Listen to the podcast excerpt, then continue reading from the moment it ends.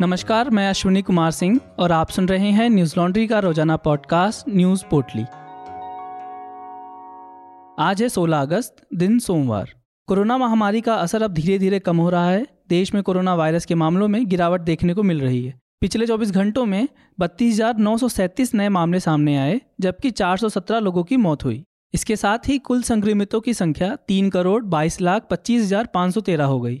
टीकाकरण की बात करें तो अब तक 54,58,57,108 लोगों को टीके की खुराक दी जा चुकी है। इनमें से 17,43,114 खुराकें पिछले 24 घंटों के दौरान दी गई। आईसीएमआर ने बताया कि देश में अब तक 49,48,05,652 सैंपल्स की जांच की जा चुकी है। इस बीच केरला के बढ़ते मामलों को लेकर केंद्रीय स्वास्थ्य मंत्री मनसुख मांडविया के नेतृत्व में एक केंद्रीय टीम समीक्षा के लिए केरल पहुंची। मांडविया केरला के मुख्यमंत्री पिनराई विजयन और राज्य की स्वास्थ्य मंत्री वीना जॉर्ज और राज्य में कोविड-19 प्रबंधन से जुड़े अन्य अधिकारियों से मिलेंगे।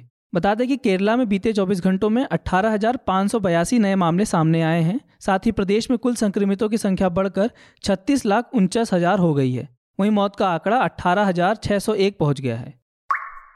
मेघालय में प्रतिबंधित उग्रवादी संगठन के नेता की मौत पर राज्य में हिंसा बढ़ती जा रही है। 15 अगस्त की रात को मुख्यमंत्री कॉनराड संगमा के घर पेट्रोल बम फेंके गए। हालांकि इसमें कोई घायल नहीं हुआ। बताया जा रहा है कि हमले के वक्त मुख्यमंत्री आवास खाली था। हिंसा और विरोध प्रदर्शन के कारण शिलांग में 2 दिन का कर्फ्यू लगा दिया गया है। कई इलाकों में पथराव और आगजनी की घटनाएं हुई हैं।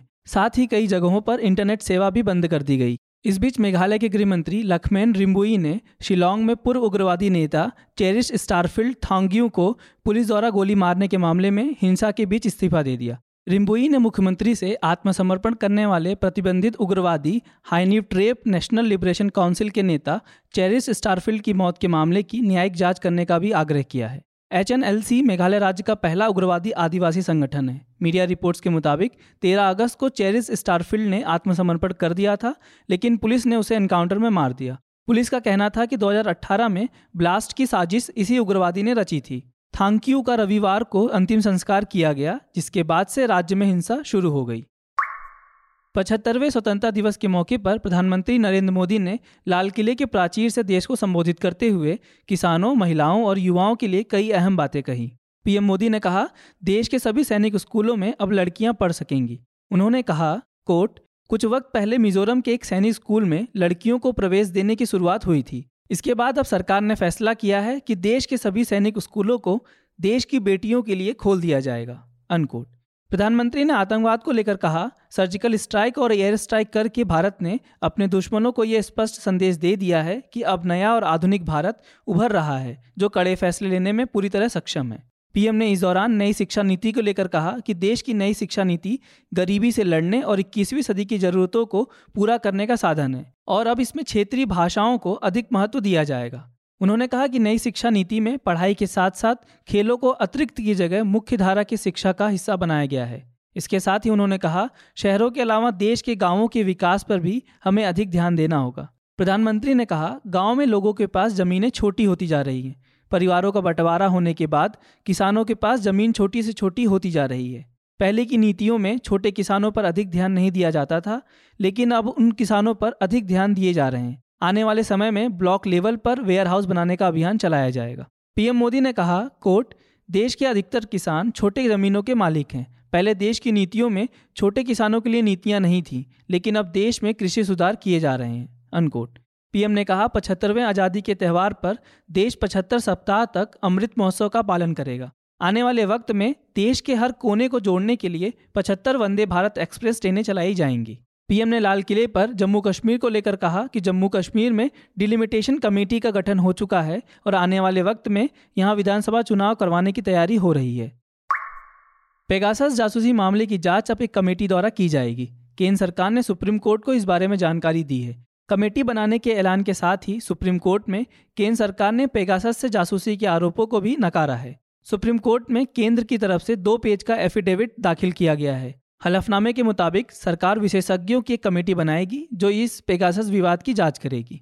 केंद्र के हलफनामे में कहा गया है कि कुछ निहित स्वार्थों द्वारा फैलाए गए किसी भी गलत नैरेटिव को दूर करने के लिए और उठाए गए मुद्दों की जाँच करने के उद्देश्य से विशेषज्ञों की एक समिति का गठन किया जाएगा। साथ ही मामले के सभी पहलुओं की जांच की जाएगी। सुप्रीम कोर्ट में दायर याचिकाओं में मांग की गई थी कि जब दूसरे देशों में पेगासस मामले को लेकर जांच हो रही है तो भारत में क्यों नहीं। हालांकि रक्षा मंत्रालय ने एनएसओ से ऐसे किसी स्पाईवेयर को लेकर कोई लेन देन से स्पष्ट इनकार कर दिया था।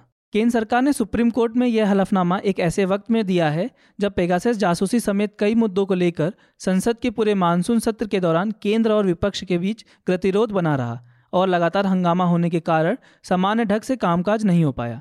राज्यसभा में सत्र के आखिरी दिन अप्रत्याशित स्थिति देखने को मिली। इस दौरान मार्शलों और महिला सांसदों के बीच धक्का मुक्की को लेकर वीडियो फुटेज सामने आए। वहीं सुप्रीम कोर्ट के चीफ जस्टिस एनवी रमना ने भी स्वतंत्रता दिवस से जुड़े एक समारोह में रविवार को संसद में उचित तरीके से चर्चा न होने को लेकर खेद जताया था। बता दें कि पेगासस जासूसी का मुद्दा दुनिया भर के तमाम देशों में सुर्खियों में बना हुआ है। फ्रांस समेत कई देशों में इसको लेकर जांच के आदेश दिए गए हैं। अफगानिस्तान में सत्ता को लेकर पिछले एक महीने से संघर्ष के बीच तालिबान ने राजधानी काबुल पर कब्जा कर लिया, जिसके बाद से अब अफगानिस्तान तालिबान के नियंत्रण में है। तालिबान ने कहा कि वह देश में इस्लामिक अमीरात ऑफ अफगानिस्तान को दोबारा स्थापित करेगा।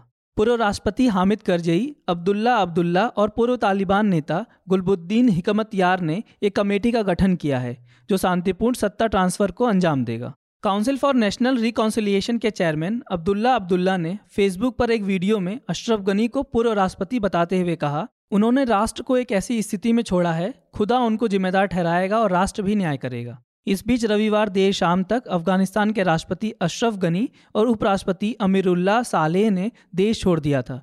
अल जजीरा ने अपनी रिपोर्ट में बताया कि राष्ट्रपति, उनकी पत्नी, सेना प्रमुख और राष्ट्रीय सुरक्षा सलाहकार उज्बेकिस्तान की राजधानी ताशकंद गए हैं। अफगानिस्तान छोड़ने के बाद राष्ट्रपति अशरफ गनी ने सोशल मीडिया पर एक बयान जारी करते हुए कहा, देश में रक्तपात रोकने के लिए उन्होंने यह कदम उठाया है। उन्होंने अपने फेसबुक पोस्ट में लिखा, तालिबान ने लोगों का दिल नहीं जीता है। इतिहास में सिर्फ ताकत के दम पर किसी को स्वीकार नहीं किया गया, ना कभी स्वीकार किया जाएगा। अब तालिबान के सामने बड़ा इम्तिहान है, या तो वे अफगानिस्तान के लोगों के नाम और सम्मान की रक्षा करेंगे या फिर दूसरी जगहों पर अपने विस्तार पर ध्यान देंगे। तालिबान के कब्जे पर अमेरिकी विदेश मंत्री एंटनी ब्लिंकन ने कहा, तालिबान के अफगान राजधानी में प्रवेश करने के साथ ही अमेरिका काबुल में अपने दूतावास कर्मचारियों को व्यवस्थित तरीके से निकाल रहा है। हालांकि उन्होंने जल्दबाजी में अमेरिका के वहां से निकलने के आरोपों को तवज्जो न देते हुए कहा कि यह वियतनाम की पुनरावृत्ति नहीं है। अफगानिस्तान के कार्यवाहक गृह मंत्री अब्दुल सत्तार मीर जकवाल ने टोलो न्यूज़ को दिए एक बयान में कहा, सत्ता का ट्रांसफर शांतिपूर्ण तरीके से होगा और अंतरिम सरकार बनेगी।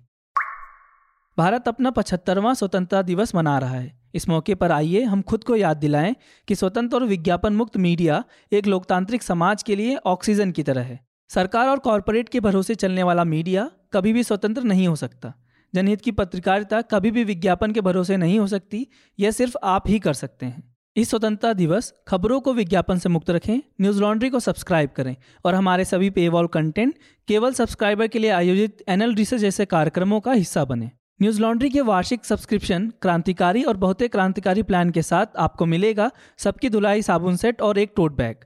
एनएल हैम्पर और टी शर्ट पर 30% तक की छूट पा सकते हैं। इस छूट का लाभ उठाने के लिए कोड फ्रीडम सेल FREEDOMSALE का प्रयोग करें। आज बस इतना ही। आपका दिन शुभ हो। नमस्कार। न्यूज़ लॉन्ड्री के सभी पॉडकास्ट टिचर, iTunes और दूसरे पॉडकास्ट प्लेटफॉर्म पे उपलब्ध हैं। खबरों को विज्ञापन के दबाव से आजाद रखें। न्यूज़ लॉन्ड्री को सब्सक्राइब करें।